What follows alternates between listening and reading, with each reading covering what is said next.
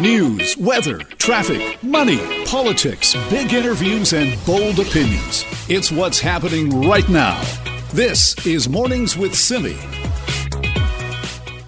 Well, we are now at day twenty-one of the blockade and protests and disruptions in Ottawa. And, you know, as of this morning, it sounds like residents are still waiting for some kind of clue, some kind of idea as to what's going to happen with police and what they're going to do about the situation. Now, for more on this, let's get an update now with Amanda Connolly, our global national political journalist. Good morning, Amanda. Good morning. Thanks for having me. Well, thanks for being here. So last I heard, you know, yesterday, police were handing out leaflets to people. What is the latest? Yes, they were handing out notices on the street yesterday, tucking them into the edges of the cars and the windshields, effectively advising people who are still taking part in the blockade that the time to leave is now. We've seen, um, again, not not necessarily a, a, a lot of progress here, but we certainly have seen some vehicles leaving over the last kind of twelve, twenty-four hours here. Um, but again, there there remain a lot of questions about what police are going to do next. All eyes last night were on Interim Chief Steve Bell at a city council meeting. He was saying that police have a plan, that they are prepared to act, but that this is not going to be, uh, as he put it, a quick turnaround, and that residents here may see police uh, doing things and kind of acting in ways that we are not used to seeing here in the city. So that certainly raised a lot of questions, but we really have no details right now about timelines or what this effort will look like. It sounded like there was some interesting stuff that happened at that city council meeting and the police board meeting. Like, it sounds like there's a lot of infighting going on, Amanda. Yeah, you know, I, you know, I've, I've covered committees uh, for a number of years here. And I think what we were seeing at Ottawa City Council last night really was surprising to a lot of people. The tension and the volatility among the councillors, um, I think, took a lot of people by surprise. There were a lot of emotions here. A uh, number of councillors who were on the verge of tears and very heated words for one another, particularly for Mayor Jim Watson and the councillors who were supporting him. Uh, he put a motion forward to remove Diane Deans, who is the chair of the Ottawa Police Services Board, from that role. And that, that position, again, kind of oversees the, the function of the Ottawa Police Services. And so this, this really comes, again, as Deans has been um, under a lot of criticism for her response and for the police's response, the whole city's response to the situation happening right now in Ottawa. Okay, so there seems to be a lot of confusion about that situation. Let's talk about the weather here too, because what is the deal with this big storm heading your way?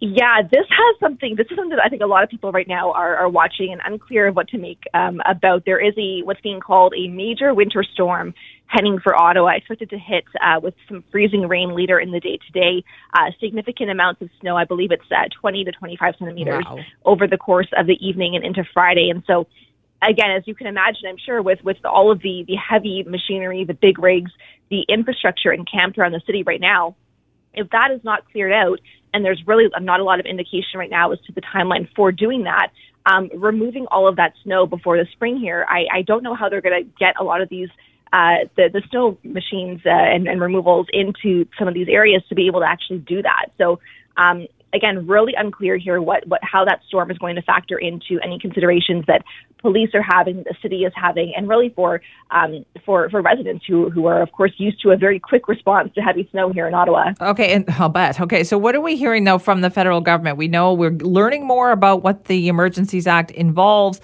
uh, but what about the tow trucks? What about, like, what's actually going to happen?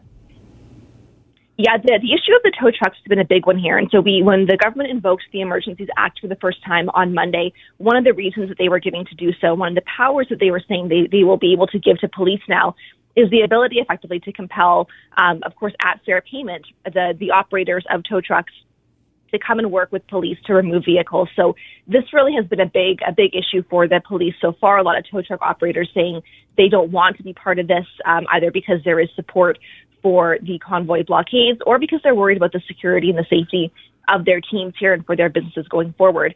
Uh, so again, a lot of uncertainty there. We, we did hear, of course, and we are going to hear more today about this in the House of Commons, which is set to debate the emergency motion itself. Um, if again, I, I want to stress it's really important that, that for the government that this, this motion will pass, because if it does not, um, the state of emergency is effectively revoked. Uh, so this, this really is going to be a key test for the government on this, and, and it's looking so far like the N D P might support that. But again, uh, really a lot going to be happening both in uh, question period on Parliament Hill today, the House of Commons through debate, and also, of course, throughout the city as we look for signals from police about what their plans are going to be going forward. Okay, and Anna, how are how are residents feeling? This, I think this is, again, really going to depend um, who you ask, but certainly I know what I've been hearing from folks, uh, from friends, from, from um, people around the city here is a lot of tension, a lot of anxiety, a lot of um, really the, the, the feeling that there is kind of a, a, a blade's edge that the, the city is balanced on right now uh, of, of this tension and really the uncertainty. We saw um, a lot of frustration and anger boiling over last weekend when a number of residents took it upon themselves to blockade vehicles that were trying to come in to resupply members of the convoy. Uh, that, of course, prompted a lot of concern from police, a lot of concern from officials about the potential risk to those uh, residents. And really when that happens, of course, the sentiment here was that when you see residents effectively taking that step themselves, it speaks to something in a community that that um, is, is very angry, is very frustrated, and doesn't know what else to do. And so I think right now that's where the city is, and really um, a, everyone kind of waiting with a bit of a bated breath to see what's going to happen next. All right. We'll see. Amanda, thank you. Thank you. This is Mornings with Simi. New day here in B C as of seven hours ago. Restrictions have been eased. So to recap, that means indoor personal gatherings, indoor and outdoor organized gatherings, indoor seated events. They're all going to be able to return to full capacity. Restaurants, bars, nightclubs also returning to full capacity. No table size limits. You can dance, you can mingle between tables. It also includes the relaxation of restrictions on fitness centers and adult sports with no capacity limits as long as masks are worn and vaccine cards are used. So we also heard this week that some travel restrictions are being slightly eased. Still need a test, but it's not that expensive P C R test. So what does this mean for the hotel industry? Boy, it has taken a lot of hits during the pandemic. Joining us now is Ingrid Jarrett, President, C E O of the B C Hotel Association. Thanks for being back with us, Ingrid. Hi, good morning, Simi. Thank you. We've talked to you so many times, I feel like, over the last two years, and it, and it's like fits and starts, right? We feel like, oh, we've turned a corner. How are you feeling these days? Well, we're, we're just delighted. Uh, you know, I think the last few months with this wave, you know, we were surprised when we had a second wave, never mind a fifth one. Uh, we definitely have been working very hard, both federally and provincially, uh, to monitor and really look at when the time is right. So the limit restrictions and, and the and the reopening and the lack of uh, the lack of restrictions for food and beverage, meetings, conferences, events is was a very, very welcome announcement. And I think because there's so many uh, things in place, such as safety plans, vaccine cards, and the protocols that hotels have in place, it really, it really makes sure that people know that they're safe to travel, that it's uh, that people that are wearing masks and are vaccinated are very, very limited risk. And overall, we're, it's a big sigh of relief. So we're ready to look at recovery and hope that twenty twenty-two actually keeps people in business and people employed. So do you think this means that conventions are going to actually start to get booked? Uh, I do. And we are seeing, you know, the the importance of uh, knowing that those restrictions are lifted uh, are already saying to our corporate clients and to companies that would book conferences, associations, et cetera, that we are open for business in Canada. And with the travel restrictions also, there was uh, a change in the language around travel to Canada.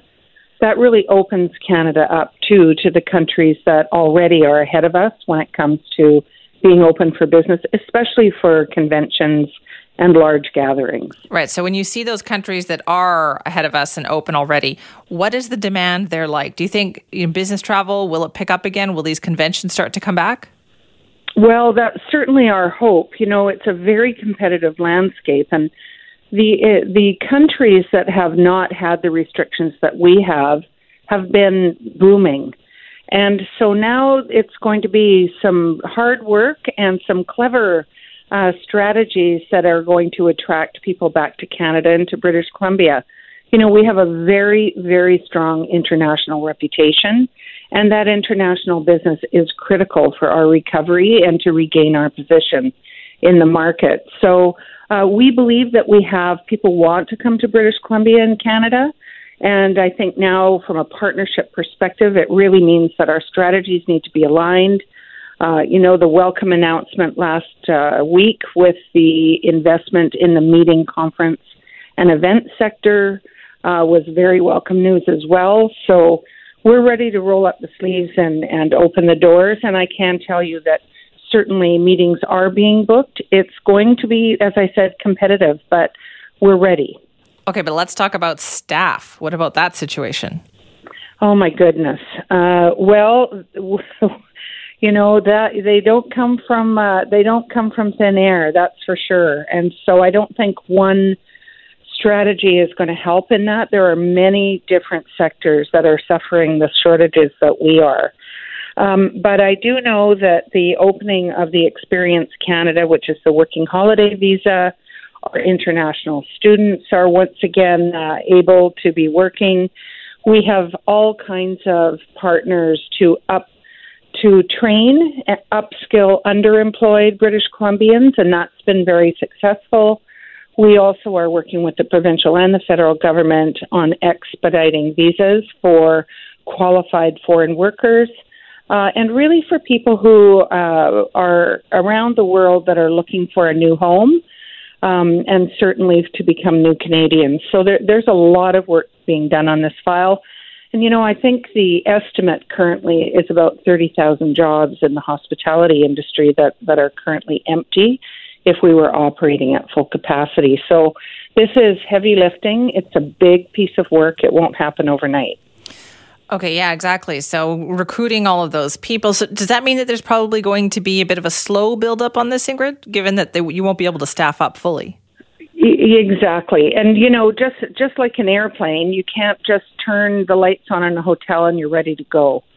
Um, so there there will be a lag. Um, and we I know every, you know, I don't even know a hotel that isn't hiring right now. So many, many jobs available, full-time, part-time, casual, flexible. And so, you know, the the call is it's an incredible industry. I've had an amazing career in it. It's there's there's a fun element. It is hard work. It's very rewarding.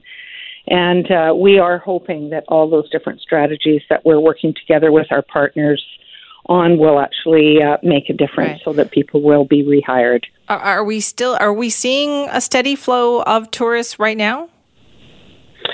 Uh, it has been very slow since the border announcement. Um, and, you know, we have not seen the U S uh, come back the way that we'd hoped. Um, and internationally, we are seeing bookings for the spring and summer fairly strong. And we are seeing meetings and conventions starting to rebook. But again, very often a convention will book anywhere from, you know, two years to seven years out. So this isn't a short play. It's going to really make sure, mean that, you know, we have uh, opportunities to book business in twenty twenty-two and then really looking beyond as well. So there's a significant amount of mess, uh, investment that needs to occur in order for us to reopen to that large uh, meeting and convention sector. All right. Well, Ingrid, thank you so much for your time this morning. Good luck. Thank you, Simi. This is Mornings with Simi.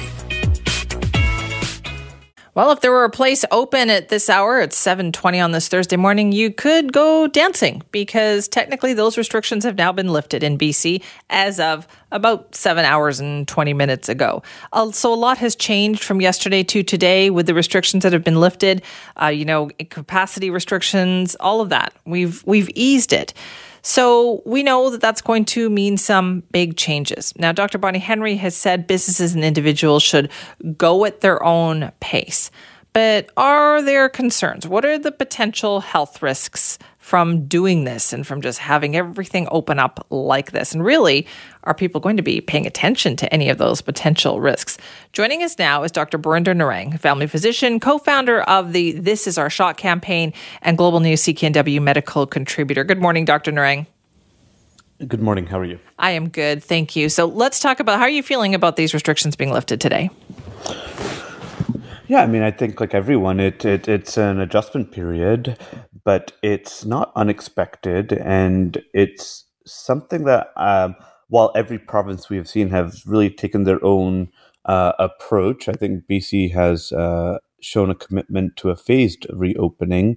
Um, but I, I, I literally think there'd be no plan that would have made everyone happy or everyone unhappy, to be fair. I think it is uh, that's reflective of the society that we're in and how prepared everyone is right now.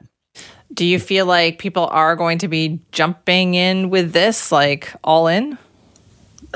Uh, some people definitely will be. I think there are people have been that have been ready to do, uh, ready for this to happen for a while. And I think we have to look at uh, where we're at right now. So it's we were on the path of kind of recovery to in late fall, and then Omicron came and surprised uh, some people. Didn't surprise others, but you know we we we do know variants can come, and this one came very quickly, and it displaced everything very quickly, and there was a lot that needed to be learned about it. So I think it was reasonable at the time to take a step back and see, you know, what what mitigation do we need to put in place.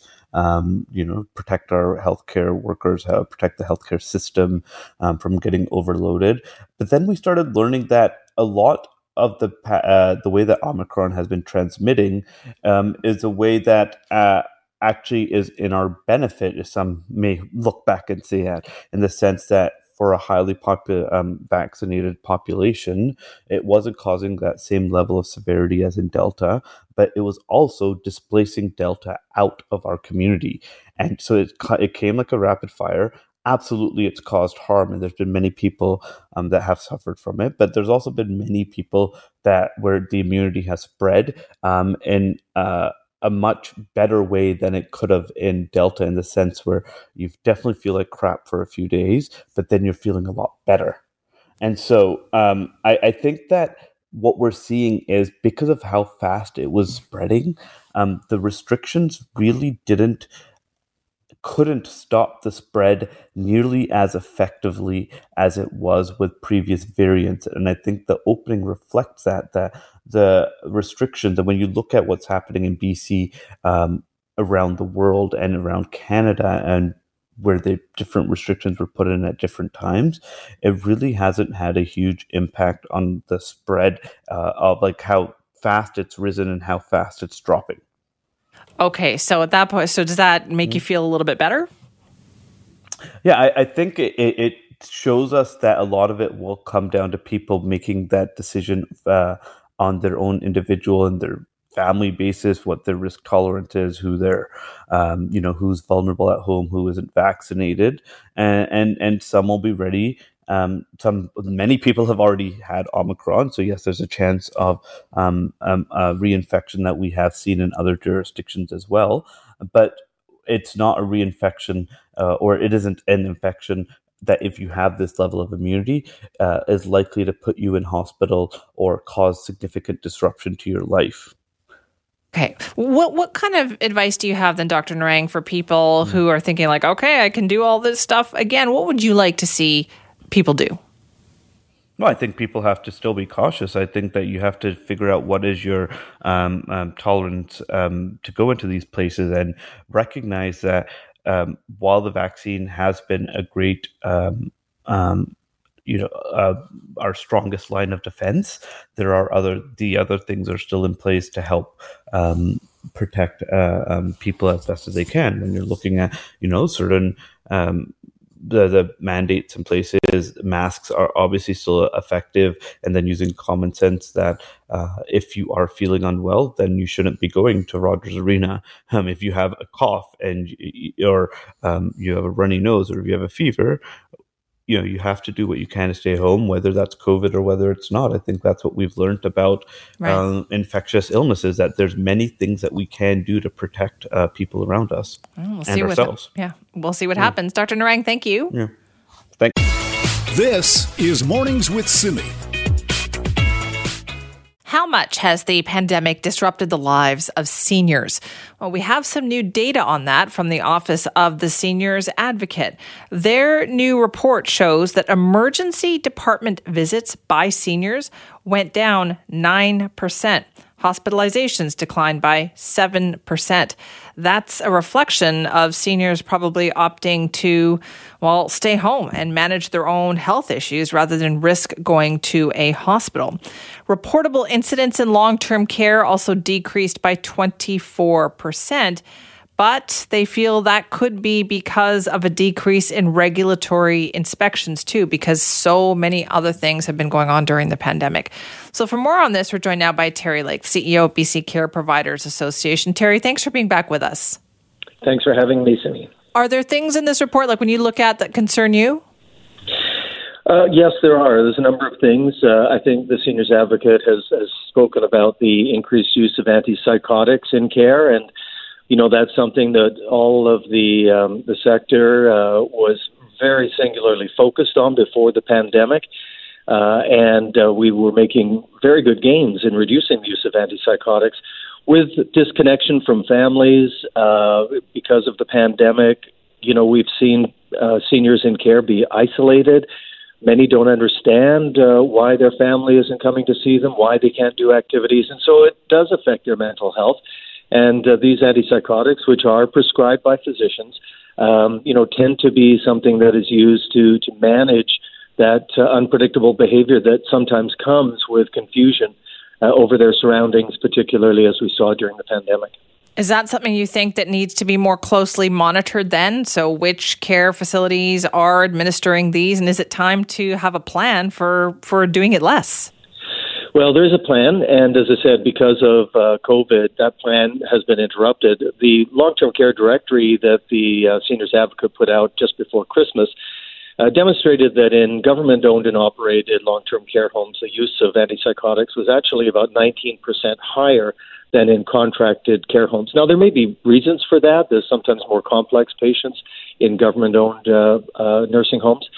But all of us need to be focused, uh, you know, now in reducing the use of antipsychotics. And quite honestly, having family members come back to visit uh, as we celebrate Families Month of B C Care Providers is so important in the mental and physical health of residents in care. So I think some of this will be naturally turned around by getting back to normal visits, normal activities in care homes. Right. How do we...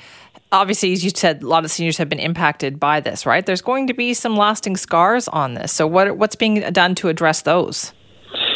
Well, I mean, right now we're just singularly focused on getting through uh, the, the pandemic. We have critical staffing shortages, and so we have uh, staff members that uh, are under extremists as well in terms of their mental and physical condition.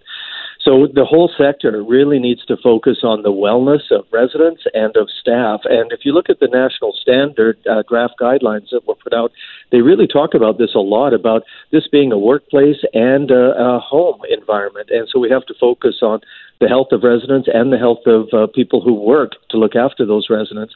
And so I think we will see a concentrated effort, not just here in British Columbia, but across the country in looking at making this a, a workplace Uh, that is a healthy workplace and uh, a place where residents can really enjoy their life uh, because it is, in, in most cases, their last home. Which is what that was designed for, right? For them to enjoy uh, their time that they have left. What is the rapid test situation, Terry? Well, uh, we heard yesterday there's a lot more coming, but it's... Um, You know, it's it's been very, very lethargic in terms of getting the supplies out. We had some providers this week that had completely run out, and they were told that, uh, you know, visit, visitation should continue, which is concerning for everybody when they're supposed to be rapid tested every time they come to visit. Uh, we understand that uh, those providers got some tests yesterday, but we really are behind the eight ball on this. We're not testing uh, asymptomatic, uh, asymptomatic staff at all, and I think That makes people uncomfortable, both uh, family members who wonder why they have to be tested when staff are not tested, and staff members who want to know whether or not they are taking the virus uh, home to their family. So we, we absolutely need more rapid tests, and we need to be using them more often. Is there a plan then for, like, do you know how many long-term care will be getting with this batch now that we're supposed to be arriving in the next few weeks? Well, because they've expanded, uh, you know, the uh, the spectrum of, of environments in which these long-term, uh, sorry, these uh, rapid tests are going, uh, we are limited to only six tests per bed uh, per home. So, you know, that doesn't go very far. You really have maybe a week's worth of tests uh, when, when supplies come in. And, um, you know, if we're going, and, and hopefully we will be able to open up visitation even wider, we're going to need a lot more than that. Really? Because it sounds like such a huge number, right? So is that the key, do you think, to to keeping these long-term care homes open so that visitors can keep coming? Well, I think there are a couple of things. Number one, we have to manage the risk of the virus versus the risk of, of depriving people of that social connection. Um, and, uh, you know, we also have to look at things like staffing.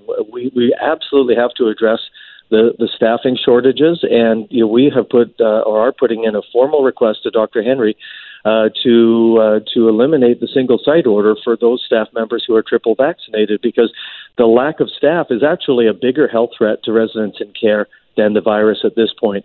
Uh, so we're hopeful that that'll happen, and we can have more people at the front lines to care for our elders uh, so that they can get back to normal activities and, uh, you know, improve their mental and physical well-being. Now, Terry, that would be pretty big, isn't it? Wouldn't it be if Doctor Henry said, because that single site order was, was huge at the beginning of the pandemic. So where is that in the process? What kind of indications have you received on that?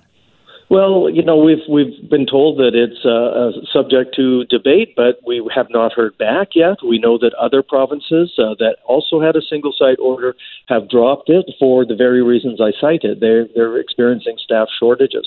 And it does not apply to, to acute care, Simi. So what we have are um, care aides or L P Ns that will work in, in uh, licensed uh, um, long-term care homes, and then go and do shifts in the hospital because they, they can. And that, that doesn't make any sense uh, because uh, the single site order means you can't work in two care homes, but you can work in a hospital and a care home. So given the fact that we now have complete vaccination of residents in care, that, uh, you know, there's the ability to make sure that all staff are triple vaccinated, there really isn't a public health imperative to maintain that single site order anymore. And that's why other provinces have dropped it, and uh, we're requesting the same. And any idea when you might hear about that? Well, we meet with the ministry on a weekly basis. So, uh, you know, again, this is going in uh, today after another request yesterday uh, verbally. So hopefully at our meeting next week, we'll, we'll hear something about that. All right. Well, Terry, thank you very much for the update. Simi, thank you so much. That's Terry Lake, C E O of the B C Care Providers Association, talking about that struggle that anybody who works in long-term care has had during the pandemic. And they know that it's t- there's a lot of work that needs to be done to get seniors feeling safe and healthy again in long-term care. This is Mornings with Simi. Is the empty homes tax working a few years after it was implemented? Well, the census data was released last week, and some people have been doing a deep dive into it to find out what is going on. Joining us now is Andy Yan, the director of the City Program and Continuing Studies Adjunct Professor in the S F U Urban Studies Program. Good morning, Andy. Good morning, Simi. So what has the census information told us? Well, the census information has told us that, I guess, with the closest measure of vacant and empty homes, that we've found that there's been a decline within the last, uh, well, within the last census period. So that would be in the last five years, a decline of how much? It's a decline. That, well, regionally, it's interesting, is that regionally it's been a decline of of of sixteen percent and a citywide, within the city of Vancouver, decline of ten percent. Really? And so that is ten percent fewer homes that are listed as empty? Yes. Okay. How do, I, how do they determine that? How do they know? Well, I think that it's looking at a variable, like it's it's it's a variable within the census to look at non-usual residence occupancy, and it's been one of the kind of big challenges in terms of really getting a deeper deeper metrics. And it's also to know that it's not only just about pure vacancy, but then I think that a lot of it is also um, the ones through which um, there isn't, say, a a permanent um, a permanent occupant. So then uh, it's it's been actually pretty surprising to see this sudden drop within this uh, within the last five years as it breaks away from a forty-year pattern of ever increasing percentages. Oh yeah, okay. So I was going to ask, and what about other jurisdictions? Is this like an anomaly for where we have the empty homes tax? Well, it's interesting because what I also did was compare it to the city of Toronto. And for the same period within the city of Toronto, it actually saw an increase of thirty percent in terms of in terms of the percentage of non-resident occupied units. So they saw an increase in the number of empty homes, whereas our region saw a decrease. Um, yes, very much so. Huh. Okay. So what do you attribute that to? Well, I think that it's a combination of local as well as provincial uh, measures, particularly on demand, really dealing with the empty homes tax, the speculation and vacancy taxes that I think have been implemented since twenty sixteen. And I think that that's really, I think, part of the conversation that has, I think, uh, goes into the development of housing policy. Hmm, okay, so would you, based on those numbers then, Andy, would you say that the empty homes tax is working and doing what it was intended to do?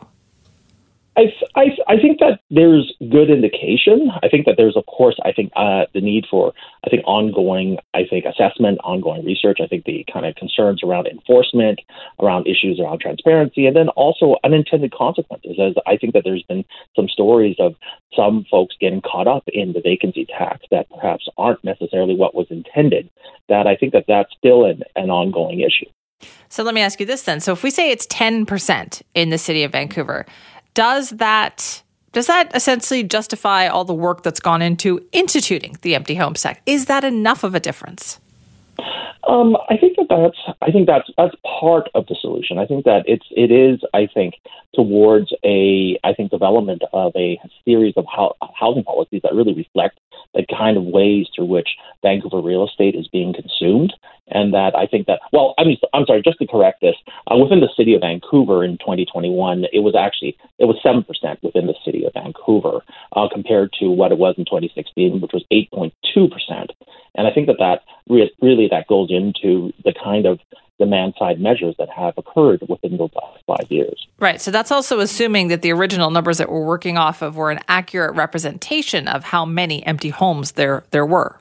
Oh, indeed. And I think that that's really, I think, been an ongoing challenge, not only in Vancouver, but in jurisdictions around around North America as they try to get in, really, really get into the challenge of really measuring these, this particular issue. Right. So what is your feeling on this then? With all the measures that have been put in place over the last five years since twenty sixteen, are we improving the empty home situation?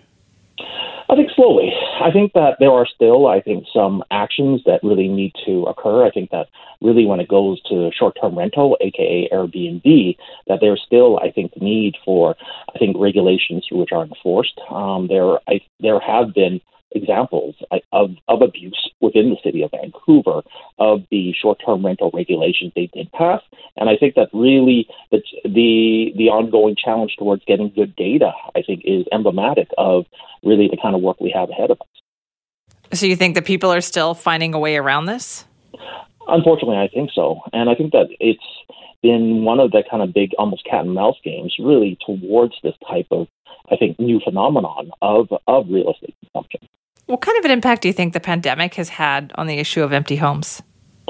Well, I think that that's actually going to be one of the interesting questions. Uh, we probably won't know until for another five years in the next census to kind of look at really what the long-term impacts are in terms of empty homes. Did they fill them up? Uh, did they uh, did they increase? It didn't seem like they increased in terms of empty homes, but I think that that's really I think the jury's still out still out on that.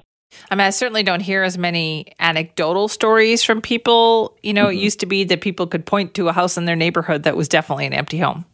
Mm-hmm. And, and I think that that's a really interesting observation, because did the pandemic fill up some of these empty homes? And and I think that it's also, I think really, again, the kind of, uh, uh, the, the kind of, I think, uh, actions between the pandemic as well as these public policies, both at the local and the, provi- and the provincial level. Because one kind of uses the test case of Toronto and actually see how, how much it increased uh, in in the in really in, in the lack of policies that the provincial and the local governments have taken up. All right. Well, Andy, thank you so much for your time on that. Oh, my total pleasure. Take care, Sammy. Andy Yan is the director of the City Program and Continuing Studies Adjunct Professor at the S F U Urban Studies Program, talking about a deep dive into the census data that shows that in our region, there has been a drop. So region-wide, about sixteen percent in the city of Vancouver, about seven percent in the number of empty homes. So that's Could it be more than that? It's sure. I mean, who knows? Was the census completely accurate? Maybe some people were finding a way to not put that in the census. But it does show that unlike Toronto, there are fewer empty homes here in this region compared to the last census five years ago. But my question to you is, look around your neighborhood. It used to be, you know, I heard from a lot of you saying, I know how many homes on my home, on my street are empty. You know, I can tell that. But can you still? Are there fewer empty homes in your neighborhood, or do you think they're still out there, that's still dark all the time, that you can tell that there's nobody living in that house? Simi at C K N W dot com. You can tell me your thoughts on that. This is Mornings with Simi. Well, we've been talking about travel and tourism. Earlier this morning, we talked to the Hotel Association. They are very much hoping that with this change in restrictions that we have had this week, not just in B C, but in Canada when it comes to travel, that they will see a return to conventions, big ones being booked here. And they're hopeful about that. Well, what about the cruise industry? They're also welcoming a change to federal COVID nineteen testing rules. But there are still some questions. Joining us now is Barry Penner, former B C Attorney General and legal advisor to the Cruise Lines International Association. Barry, thank you for being here. You're welcome. Good morning. Good morning. So what are those concerns right now when it comes to cruise travel? Well, uh, there hasn't been any in uh, Canada since uh, twenty twenty, actually since twenty nineteen. That was the last time we had a cruise ship in Canada uh, at the end of the season in twenty nineteen. So we've missed out on two years of economic activity, including seventeen thousand jobs right here in British Columbia and thirty thousand across the country. Uh, we're hopeful that cruise can restart in Canada this year. It has elsewhere in the world. In fact, it restarted in July of twenty twenty, so more than a year and a half ago in Europe, uh, and has gradually been rebuilding elsewhere in the world. But uh, we still have not yet returned to service in Canada. Uh, it's hoped that the first ship will arrive in Vancouver uh, in April. All right. So what, but do you think their demand is there? Are people saying they want to do this? Oh, yes. There's uh, a lot of pent-up demand, as you're probably hearing from your listeners. Um, people are wanting to travel. They're wanting to get out and explore the world again. And they're wanting to get together with friends and family. And cruise, of course, provides a great opportunity to do that. So there's a lot of uh, a lot of demand, and since uh, cruising restarted in the United States in June of last year, uh, more than one million people have gotten on cruise ships there, uh, six million around the world since July of twenty twenty. So six million people, including passengers and crew, have been on ships uh, sailing. And uh, for the most part, it's been a very successful restart. But it's been gradual and building uh, with uh, many protocols and procedures put in place based on the best available uh, scientific and medical information. Right. Let's talk about that then. So what are the procedures? Does it depend on which cruise line you're going to? Uh, all the cruise lines have agreed to follow, that are members of the Cruise Lines International Association, which is uh, one of my clients. Uh, they have put forward policies and procedures that all the members are expected to adhere to. And in addition, uh, the cruise lines must comply with whatever policies are in place in the countries where they sail. So there are many procedures, but generally speaking, you need to be tested uh, and test negative before you're allowed onto a cruise ship. And uh, almost virtually, virtually everyone is vaccinated uh, getting on board a cruise ship. So, so with those things in place, there's been masking required, of course, also on board cruise ships when you're in public areas.